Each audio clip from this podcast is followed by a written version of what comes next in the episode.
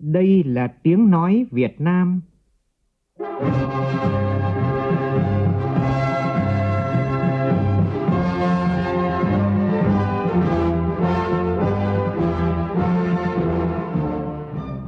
là tiếng nói Việt Nam, phát thanh từ Hà Nội, thủ đô nước Cộng hòa xã hội chủ nghĩa Việt Nam.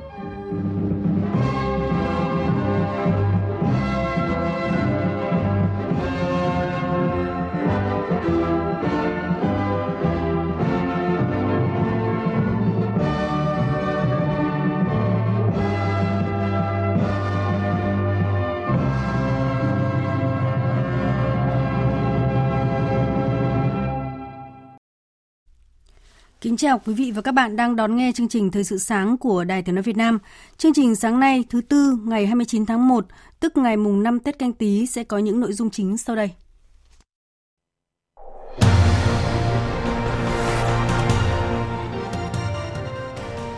Dịch viêm phổi do virus corona mới tại Trung Quốc vẫn đang diễn biến phức tạp. Cùng với số ca nhiễm và tử vong tại Trung Quốc liên tục tăng thì các nước cũng phát hiện thêm các ca nhiễm mới. Tại nước ta, các biện pháp chống dịch đang được đặt ở mức cao nhất. Bộ Y tế đã hoàn thiện 4 kịch bản đối phó với bệnh viêm phổi cấp do virus corona mới ngay trong đêm qua. Ngay sau chỉ thị của Thủ tướng Chính phủ, Tổng cục Du lịch cũng đã có công văn yêu cầu tạm dừng đưa đón khách đến vùng có dịch corona.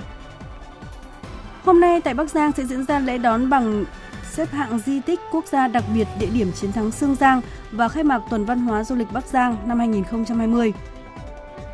Hôm nay cũng là ngày cuối cùng của kỳ nghỉ lễ Tết Nguyên đán, người lao động trở lại các thành phố lớn làm việc, nhiều khả năng xảy ra ủn tắc giao thông. Trong phần tin thế giới, Tổng thống Mỹ chính thức công bố kế hoạch hòa bình Trung Đông vào dạng sáng nay theo giờ Việt Nam.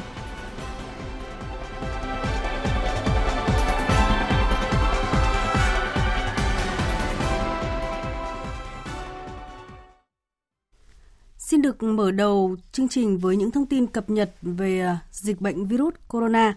Thông tin cập nhật từ hệ thống giám sát bệnh truyền nhiễm của Bộ Y tế tính đến cuối giờ chiều qua, tổng số ca bệnh viêm đường hô hấp do chủng mới của virus corona tại Trung Quốc và trên thế giới tiếp tục tăng chóng mặt.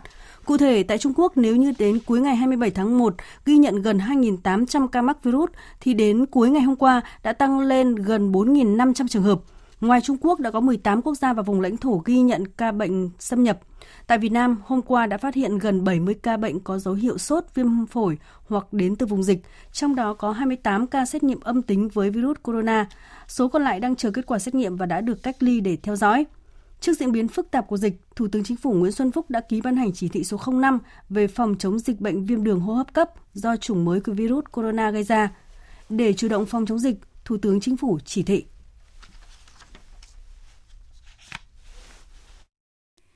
Các bộ, ngành địa phương không được chủ quan, không để dịch lây lan, phải coi việc phòng chống dịch như chống giặc. Các cấp, các ngành, các tổ chức và cá nhân thực hiện nghiêm túc luật xuất cảnh, nhập cảnh của công dân Việt Nam, luật khám bệnh, chữa bệnh, luật phòng chống bệnh truyền nhiễm, cấm nhập khẩu động vật hoang dã vào Việt Nam, huy động cả hệ thống chính trị phải vào cuộc để phòng chống dịch nhằm bảo vệ sức khỏe, tính mạng cho nhân dân, hạn chế thấp nhất tử vong do dịch này gây ra. Các bộ ngành gồm Bộ Y tế, Bộ Văn hóa, Thể thao và Du lịch, Bộ Công an, Bộ Quốc phòng, Bộ Giao thông Vận tải thực hiện đúng trách nhiệm của mình. Chủ tịch Ủy ban nhân dân các tỉnh thành phố trực thuộc trung ương chỉ đạo các sở, ban ngành và các địa phương quyết liệt sẵn sàng ứng phó với các tình huống phòng chống dịch, hạn chế thấp nhất tử vong, bảo đảm cung cấp đủ phương tiện, vật tư, thuốc, trang thiết bị, kinh phí cho các hoạt động phòng chống dịch, chịu trách nhiệm trước Thủ tướng Chính phủ về công tác phòng chống dịch trên địa bàn. Trong giai đoạn hiện nay, Thủ tướng Chính phủ cử Phó Thủ tướng Vũ Đức Đam làm trưởng ban chỉ đạo phòng chống dịch. Trước mắt thành lập đội phản ứng nhanh, thành viên là đại diện lãnh đạo các bộ Y tế, Công an, Quốc phòng, Ngoại giao, Nông nghiệp và Phát triển nông thôn, Giao thông vận tải, Lao động thương binh và xã hội, Văn hóa, Thể thao và Du lịch để giải quyết kịp thời các vấn đề cấp bách phòng chống dịch. Bộ Y tế chủ trì phối hợp với Văn phòng Chính phủ trình Thủ tướng Chính phủ quyết định thành lập Ban chỉ đạo quốc phòng chống dịch bệnh nCoV do Phó Thủ tướng Vũ Đức Đam làm trưởng ban. Và ngay trong chiều tối qua, Phó Thủ tướng Chính phủ Vũ Đức Đam đã làm việc với các bộ ngành về công tác phòng ngừa điều trị bệnh viêm đường hô hấp cấp do virus corona trong tình huống dịch xâm nhập vào Việt Nam. Tin chi tiết của phóng viên Văn Hải. Theo báo cáo của Bộ Y tế, trong số 2 ca bệnh dương tính với chủng mới của virus corona đang điều trị tại bệnh viện Trợ Rẫy thành phố Hồ Chí Minh, có một trường hợp đã khỏi bệnh, Trường hợp còn lại tiến triển tích cực, cho thấy ngành y tế Việt Nam hoàn toàn có khả năng điều trị thành công những ca bệnh như thế này.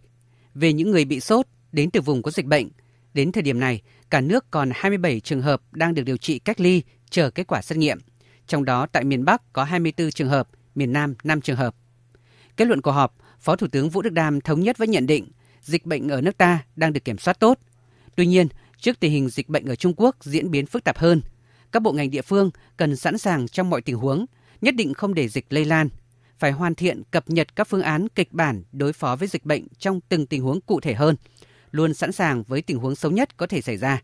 Ngoài các đội cơ động của Trung ương, các bệnh viện tỉnh, thành phố cũng phải thành lập đội phản ứng nhanh để ứng phó với dịch bệnh có khả năng lây lan trên địa bàn. Cơ quan chức năng khu vực biên giới cửa khẩu cần tăng cường biện pháp phòng dịch và tiếp tục bám sát những khuyến nghị của Tổ chức Y tế Thế giới để có các biện pháp ứng phó phù hợp. Ngay sau chỉ đạo của Thủ tướng Chính phủ, Tổng cục Tổng cục trưởng Tổng cục Du lịch ông Nguyễn Trùng Khánh đã ký công văn số 78 về việc tạm dừng đưa đón khách du lịch đến vùng có dịch viêm đường hô hấp cấp do virus corona mới. Tổng cục Du lịch, Bộ Văn hóa, Thể thao và Du lịch đã đề nghị các sở quản lý du lịch, các doanh nghiệp du lịch trên toàn quốc theo dõi chặt chẽ tình hình dịch bệnh viêm đường hô hấp do virus corona, tạm thời dừng tổ chức các đoàn khách du lịch tới các tỉnh thành phố của Trung Quốc đang có dịch, có người mắc dịch bệnh, không đón du khách từ vùng có dịch vào Việt Nam. Thưa quý vị và các bạn, trong khi đó trên thế giới thì mặc dù không có khuyến cáo của Tổ chức Y tế Thế giới, nhưng hôm qua, nhiều nước đã công bố kế hoạch sơ tán công dân khỏi Vũ Hán, tâm điểm dịch viêm phổi cấp do virus corona mới ở Trung Quốc. Bộ Y tế Pháp cho biết, máy bay sơ tán công dân nước này đã có mặt tại Trung Quốc, Vũ Hán, tỉnh Hồ Bắc vào ngày mai 30 tháng 1 và có thể trở về Pháp một ngày sau đó. Chuyến bay này sẽ chỉ chở những hành khách không có bất kỳ triệu chứng nhiễm virus nào. Ngoài ra, Pháp cũng bố trí một chuyến bay khác chở những người có nguy cơ nhiễm virus, song lịch trình cụ thể chưa được ấn định. Tối đa số công dân Pháp sơ tán trong hai đợt này có thể lên tới 1.000 người. Trong khi đó, Ấn Độ và Bangladesh thông báo chuẩn bị sơ tán công dân khỏi Vũ Hán, đồng thời áp dụng các biện pháp kiểm tra y tế tại một số sân bay của những thành phố lớn. Hiện nhiều nước và vùng lãnh thổ đã phong tỏa đường biên giới và các hoạt động đi lại với Trung Quốc. Một loạt các công ty như Facebook và nhiều công ty đa quốc gia như LG Electronics và HSBC đều hạn chế việc nhân viên tới Trung Quốc.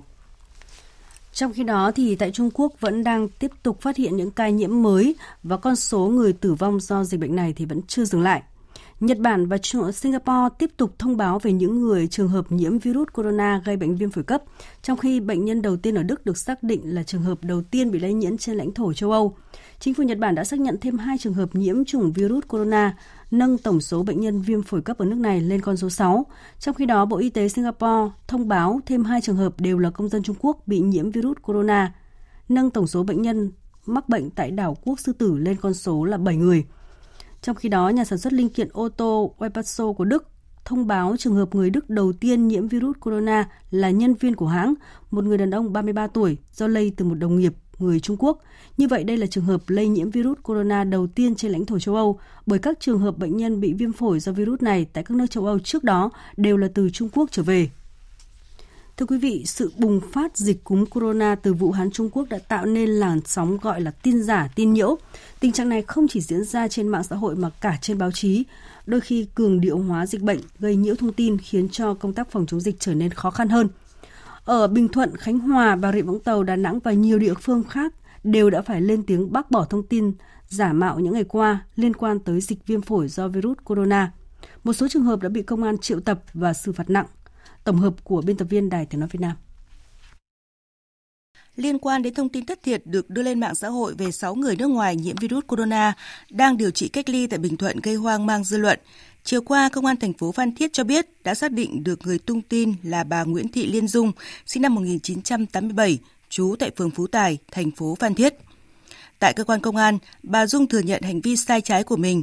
Hiện Công an thành phố Phan Thiết đã gửi toàn bộ hồ sơ sang Phòng An ninh Chính trị Nội bộ, Công an tỉnh Bình Thuận để xử lý nghiêm đối tượng theo quy định của pháp luật. Cũng chiều qua, lãnh đạo Phòng An ninh Chính trị Nội bộ PA03 thuộc Công an tỉnh Bà Rịa Vũng Tàu cho biết đã xử phạt hành chính đối tượng Trần Văn Tùng ở thành phố Vũng Tàu là người vào tối 27 tháng 1 đã đăng lên Facebook Trần Tùng thông tin có hai người Trung Quốc nghi nhiễm virus corona nhập bệnh viện Lê Lợi, thành phố Vũng Tàu với số tiền 30 triệu đồng do đăng thông tin sai sự thật.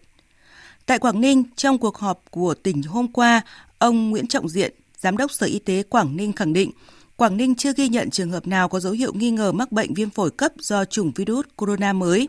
Do vậy, thông tin lan truyền trên Facebook cho rằng có hai khách du lịch Trung Quốc bị nhiễm bệnh và đang cách ly tại Bệnh viện Đa khoa tỉnh Quảng Ninh là hoàn toàn sai sự thật.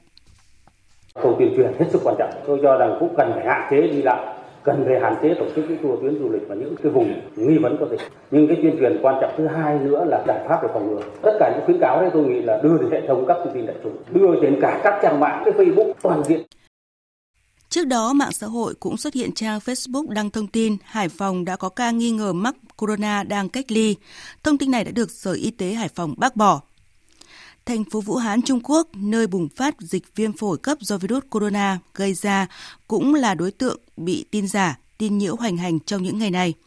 Rất nhiều người bán tín, bán nghi trước thông tin phát tán trên mạng xã hội rằng thành phố Vũ Hán đang bị bao trùm bởi một màu chết chóc. Nhưng sự thực không phải vậy, một số du học sinh Việt Nam đang ăn Tết tại thành phố Vũ Hán đã có những chia sẻ về tình hình tại đây. Chúng ta sẽ cùng nghe chia sẻ của du học sinh Việt Nam có nick là Gà Đồi Văn Duy có rất nhiều bạn bè của mình nhắn tin cho mình hỏi là tình hình ở thành phố Vũ Hán bây giờ đang như thế nào, có hay không việc ngoài đường mọi người nằm la liệt, có hay không hơn 100.000 ca nhiễm bệnh ở thành phố Vũ Hán và đó là những tin vịt. Các bạn không nên tin những nguồn tin như vậy, các bạn không nên chia sẻ những thông tin như vậy, nó hoàn toàn không chính xác. Video của bạn du học sinh này cho thấy thành phố Vũ Hán, Trung Quốc vẫn có những góc rất yên bình và an toàn, không phải một màu chết chóc như nhiều người lầm tưởng. Vì thế mà như bạn trẻ có nickname là Gà Đồi Văn Duy kêu gọi, quý vị nhớ đừng chia sẻ những thông tin không chính thống, chưa xác minh. Vâng, thưa quý vị và các bạn, thông tin giả về dịch không chỉ gây tình trạng hoang mang trong cộng đồng mà còn gieo nỗi sợ hãi cho xã hội, tạo kích động trong cộng đồng mạng. Dịch bệnh viêm phổi cấp do virus corona vẫn đang diễn biến phức tạp. Tuy nhiên cũng đã có những tín hiệu khả quan về một số trường hợp được điều trị khỏi.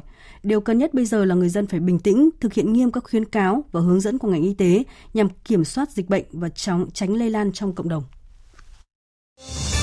Thời sự VOV, nhanh, tin cậy, hấp dẫn. Mời quý vị và các bạn tiếp tục theo dõi chương trình Thời sự sáng nay. Hôm nay tại Hà Nội, tức mùng 5 tháng Giêng âm lịch sẽ diễn ra lễ hội Gò Đống Đa. Đây là sự kiện gắn với chiến thắng của vua Quang Trung Nguyễn Huệ trước quân xâm lược nhà Thanh. Phóng viên Đài Tiếng nói Việt Nam thông tin. Lễ hội kỷ niệm chiến thắng Ngọc Hồi Đống Đa được tổ chức hàng năm tại Công viên Văn hóa Đống Đa, Hà Nội để tưởng nhớ tới công tích lễ lừng của vua Quang Trung, người anh hùng trong lịch sử chống giặc ngoại xâm của dân tộc. Ngoài những nét văn hóa khá tương đồng với lễ hội Tây Sơn Thượng Đạo, An Khê, Gia Lai, Tây Sơn Hạ Đạo ở Bình Định, lễ hội Gò Đống Đa có những điểm khác biệt rất độc đáo và hấp dẫn với nghi lễ truyền thống đặc biệt, cầu hoa rực rỡ, sắc phục lộng lẫy dập trời, chiêng trống thôi thúc sung trận, làm sống lại những trang sử vẻ vang của dân tộc. Cũng hôm nay tại Bắc Giang sẽ diễn ra lễ đón nhận bằng xếp hạng di tích quốc gia đặc biệt địa điểm chiến thắng Sương Giang và khai mạc tuần văn hóa du lịch Bắc Giang năm 2020. Tin của phóng viên Lại Hoa. Địa điểm chiến thắng Sương Giang tại thành Sương Giang thuộc thành phố Bắc Giang là địa điểm quan trọng hiện còn lưu giữ các chứng tích văn hóa vật chất, ghi dấu cuộc khởi nghĩa Lam Sơn do Lê Lợi lãnh đạo, đóng vai trò quyết định việc kết thúc chiến tranh xâm lược của nhà Minh đối với nước ta. Hiện nay di tích chiến thắng Sương Giang có 12 địa điểm cùng nhiều hiện vật ghi dấu sự kiện lịch sử này – Lễ đón nhận bằng di tích quốc gia đặc biệt địa điểm chiến thắng Sương Giang được tổ chức cùng với lễ khai mạc tuần văn hóa du lịch tỉnh Bắc Giang năm 2020 với nhiều hoạt động văn hóa thể thao phong phú nhằm quảng bá hình ảnh vùng đất, con người, di sản văn hóa tỉnh Bắc Giang đến với du khách. Thưa quý vị và các bạn, mùa xuân là mùa của vạn vật sinh sôi, cũng là mùa gieo sự sống. Mùa xuân này có những con người đã được trao sự sống, được đón một mùa xuân mới. Câu chuyện về gia đình em Vũ Thành Linh ở thị xã Bỉm Sơn, tỉnh Thanh Hóa tình nguyện hiến tạng của con mình cho các bệnh bệnh nhân bị suy tạng đã đem lại cuộc sống mới cho các bệnh nhân bị suy gan, suy thận. Ghi nhận của cộng tác viên Thúy Lượng và Thúy Dung về hành động trao tặng yêu thương, nối dài sự sống của gia đình Vũ Thành Linh. Căn nhà nhỏ của ông Vũ Hải An ở phường Đông Sơn, thị xã Bỉm Sơn, tỉnh Thanh Hóa. Sau sự ra đi đột ngột của con trai Vũ Thành Linh, nỗi đau mất mát dường như vẫn còn hiện hữu Tuy nhiên, vượt lên nỗi đau, ông An và người thân được động viên, an ủi bởi suy nghĩ sự sống của con trai mình đang được tiếp tục trong cơ thể của những người khác và quan trọng nhất là sự ra đi của con không vô ích mà góp phần đem lại cuộc sống tốt đẹp hơn cho người khác. Ông Vũ Hải An chia sẻ. Tôi cũng cảm thấy là nếu như còn bộ phận nào của cháu còn sống được trên đời này thì nó cũng như là một cái hành trang để coi như là nó theo tôi suốt cuộc đời còn lại. Trước đó vào ngày 29 tháng 12 năm 2019, Vũ Thành Linh nhập viện cấp cứu tại Bệnh viện Đa khoa tỉnh Thanh Hóa trong tình trạng nguy kịch sau một vụ va chạm giao thông. Sau khi được các bác sĩ thông báo Linh đã bị chết não, gia đình Linh đã tình nguyện hiến tạng cho các bệnh nhân bị suy tạng. Ngay sau đó, Bệnh viện Đa khoa tỉnh đã phối hợp với Trung tâm Điều phối ghép tạng quốc gia kiểm tra, xác định bệnh nhân đủ điều kiện hiến tạng. Từ nguồn tạng hiến của Linh đã có 3 ca ghép tạng, 2 ca ghép thận, 1 ca ghép gan được thực hiện thành công tại Bệnh viện Đa khoa tỉnh Thanh Hóa và Bệnh viện Hữu nghị Việt Đức. Ngày 13 tháng 1 vừa qua, bệnh nhân được ghép thận tại Bệnh viện Đa khoa tỉnh Thanh Hóa đã được xuất viện. Tiến sĩ Trương Thanh Tùng, trưởng phòng kế hoạch tổng hợp Bệnh viện Đa khoa tỉnh Thanh Hóa cho biết. Ở bệnh viện đây thì ví dụ như chúng tôi là luôn luôn duy trì khoảng ờ, 400 ca chạy thận, chạy thận nhân tạo hàng ngày. Thế thì trong đấy có nhu cầu thì rất lớn. Tuy nhiên là cái nguồn tạng mà chúng ta vẫn đang không, không, không có. Rồi là những cái bệnh lý như bệnh lý tim mạch chẳng hạn, suy tim thì chúng ta vẫn có nhu cầu ghép tim. Rồi là bệnh lý gan, gan mật chúng ta có hết. Ủy ban An toàn giao thông quốc gia cho biết, sau 6 ngày nghỉ Tết canh tí 2020, cả nước đã xảy ra 174 vụ tai nạn giao thông, làm chết 122 người, bị thương 150 người. Báo cáo của Bộ Y tế cũng cho thấy là số ca cấp cứu do tai nạn giao thông đã giảm hơn 18 người so với kỳ Tết kỷ hợi năm 2019. Theo phản ánh của phóng viên Đài tiếng nói Việt Nam tại khu vực đồng bằng sông Cửu Long, sau khi nghỉ Tết hôm qua mùng 4 Tết, rất nhiều phương tiện từ hướng miền Tây đổ về thành phố Hồ Chí Minh tăng đột biến đã làm cho tình hình giao thông ở cửa ngõ miền Tây thuộc địa bàn tỉnh Tiền Giang và Bến Tre rất phức tạp, đã xảy ra nhiều vụ ùn tắc giao thông, tai nạn giao thông trên quốc lộ 1A, quốc lộ 60 và cầu Rạch Miễu. Phóng viên Nhật Trường thông tin. Mật độ phương tiện từ thành phố Cần Thơ đổ về thành phố Hồ Chí Minh theo quốc lộ 1A địa bàn tỉnh Tiền Giang dày đặc tại các cây cầu Rạch Miễu, Cổ Cò, An Cư, huyện Cái Bè, cầu Mỹ Quý, thị xã Cai Lậy, cầu Rụ, cầu Sao, ngã tư Đồng Tâm, đường cao tốc Trung Lương thành phố Hồ Chí Minh thuộc huyện Châu Thành đã xảy ra ủng ứ giao thông cục bộ. Phương tiện từ các tỉnh Trà Vinh, Sóc Trăng, Vĩnh Long, Bến Tre lưu thông trên quốc lộ 60 từ tỉnh Bến Tre qua cầu Rạch Miễu về tỉnh Tiền Giang tăng cao đã gây ùn tắc giao thông nhiều đoạn đường trên quốc lộ 60 và cầu Rạch Miễu. Trong đó có một vụ tai nạn giao thông giữa xe ô tô khách 29 chỗ ngồi và mô tô tại gần chân cầu Rạch Miễu đã làm một người tử vong tại chỗ. Ông Nguyễn Thành Đức, Phó Giám đốc công ty trách nhiệm hữu hạn BOT cầu Rạch Miễu cho biết, các ngành chức năng tiếp tục ứng trực và triển khai kế hoạch xử lý tình huống. Chủ yếu là hướng Bến Tre về Tiền Giang. Giải pháp thì bây giờ mình ờ, như kế hoạch đầu năm ưu tiên nếu như Bến Tre Bến Tre đông thì mình ưu tiên cho các làng từ Bến Tre về Tiền Giang. Chạm thu phí mình ngưng ờ, dừng thu phí hết, mở 6 làng.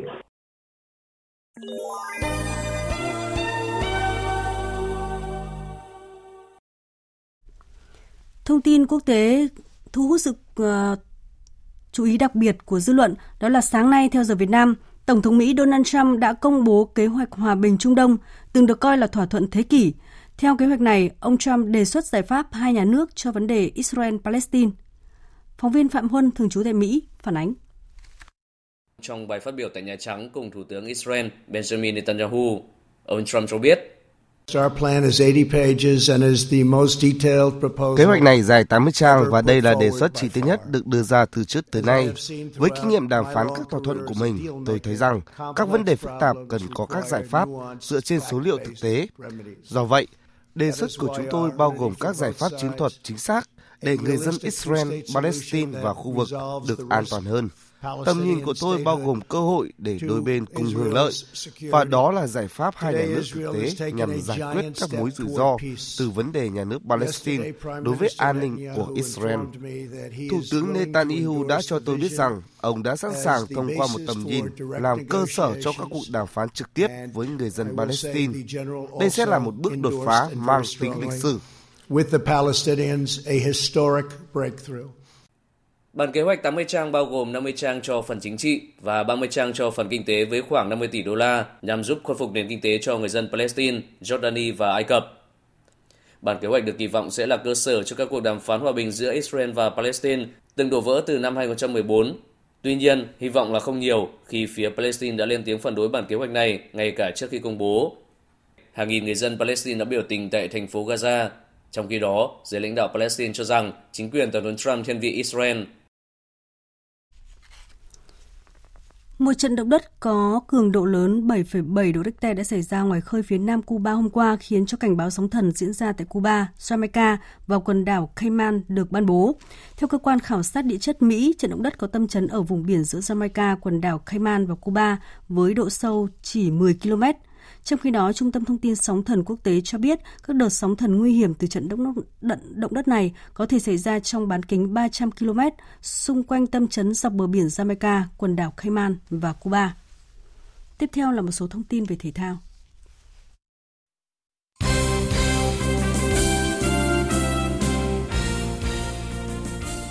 Tiền đạo công vinh quê Nghệ An sẽ là đại diện của Việt Nam chuẩn bị chơi một trận từ thiện tại Australia anh có cơ hội thi đấu bên cạnh những huyền thoại bóng đá như là Drogba, Park Ji-sung. Tại vòng bán kết giải quần vợt Australia mở rộng 2020, Djokovic đã vượt qua Milos Raonic sau 2 giờ 40 phút với tỷ số là 3 set lần lượt là 6-4, 6-3 và 7-6 để tiến vào bán kết gặp đối thủ kình địch là Roger Federer. Các nhà tổ chức Đại hội Thể thao Thế giới Olympic và Đại hội Thể thao Thế giới dành cho người khuyết tật Paralympic Tokyo 2020 thông báo sẽ sử dụng hydrogen để cung cấp năng lượng cho cả đài lửa và ngọn đuốc của Thế vận hội trong hành trình rước đuốc qua các tỉnh thành của đất nước Đăng Cai, Nhật Bản. Ban tổ chức Olympic và Paralympic 2020 nhấn mạnh đây là lần đầu tiên trong lịch sử Thế vận hội hydrogen được sử dụng cho đài lửa và quá trình rước đuốc theo đó sẽ không thải khí CO2 ra môi trường.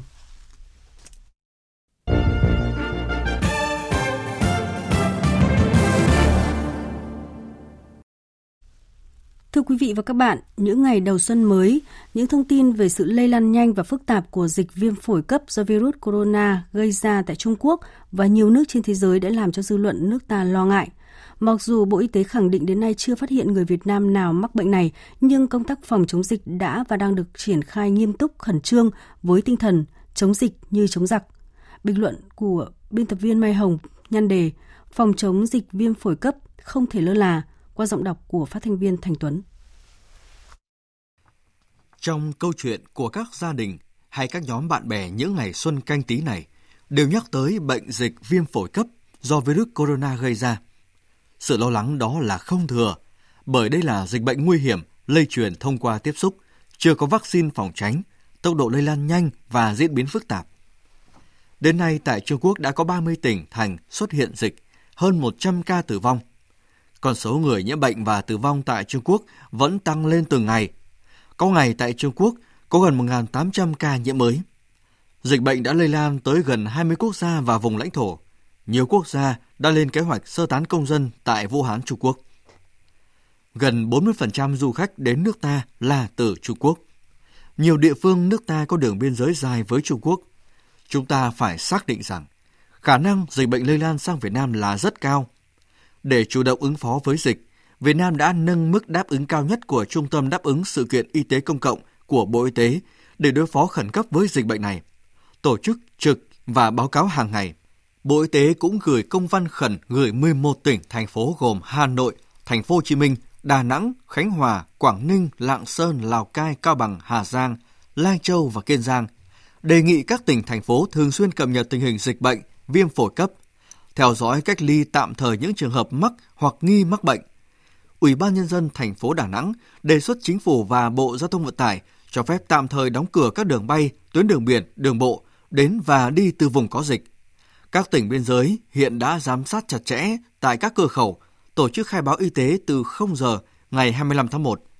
Các cơ sở y tế đã sẵn sàng tổ chức cách ly, thu dung, điều trị bệnh, có phương án mở rộng nếu dịch bùng phát trên diện rộng.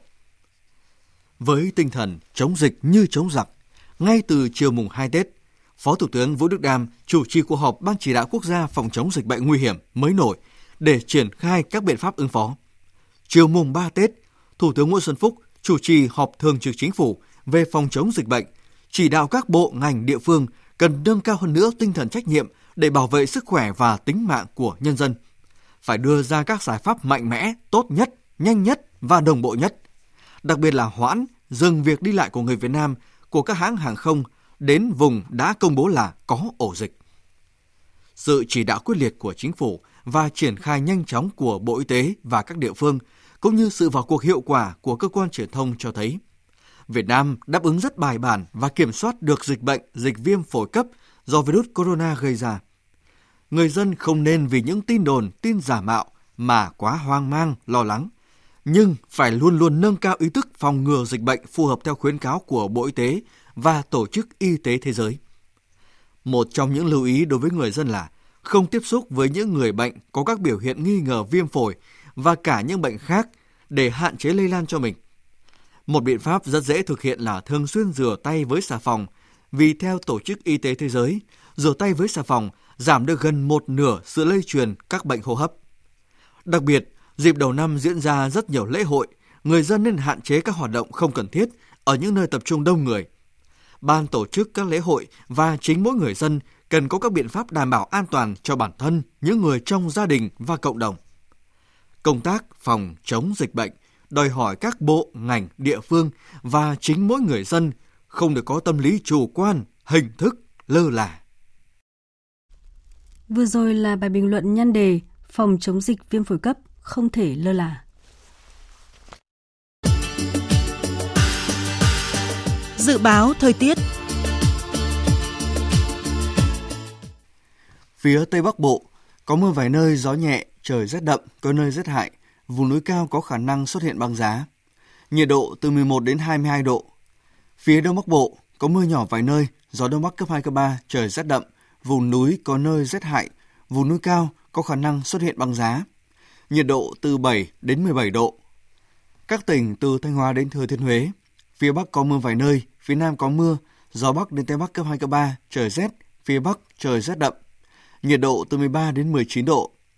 Các tỉnh ven biển từ Đà Nẵng đến Bình Thuận có mưa, mưa rào rải rác, gió Đông Bắc cấp 2, cấp 3, nhiệt độ từ 20 đến 30 độ. Khu vực Tây Nguyên, ngày nắng, đêm có mưa vài nơi, gió Đông Bắc đến Đông cấp 2, cấp 3, nhiệt độ từ 17 đến 31 độ. Các tỉnh Nam Bộ, ngày nắng, đêm không mưa, gió Đông cấp 2, cấp 3, nhiệt độ từ 21 đến 34 độ. Khu vực Hà Nội, không mưa, gió Đông Bắc cấp 2, cấp 3, trời rét đậm, nhiệt độ từ 12 đến 17 độ. Dự báo thời tiết biển, Bắc Vịnh Bắc Bộ, Nam Vịnh Bắc Bộ, khu vực Bắc Biển Đông. Có mưa vài nơi, tầm nhìn xa trên 10 km, gió Đông Bắc cấp 5, có lúc cấp 6, giật cấp 7, biển động. Vùng biển từ Bình Thuận đến Cà Mau, từ Cà Mau đến Kiên Giang, khu vực Nam Biển Đông, khu vực quần đảo Trường Sa, không mưa, tầm nhìn xa trên 10 km, gió Đông Bắc cấp 4, cấp 5. Khu vực giữa Biển Đông, khu vực quần đảo Hoàng Sa, có mưa rào vài nơi, tầm nhìn xa trên 10 km, gió Đông Bắc cấp 4, cấp 5,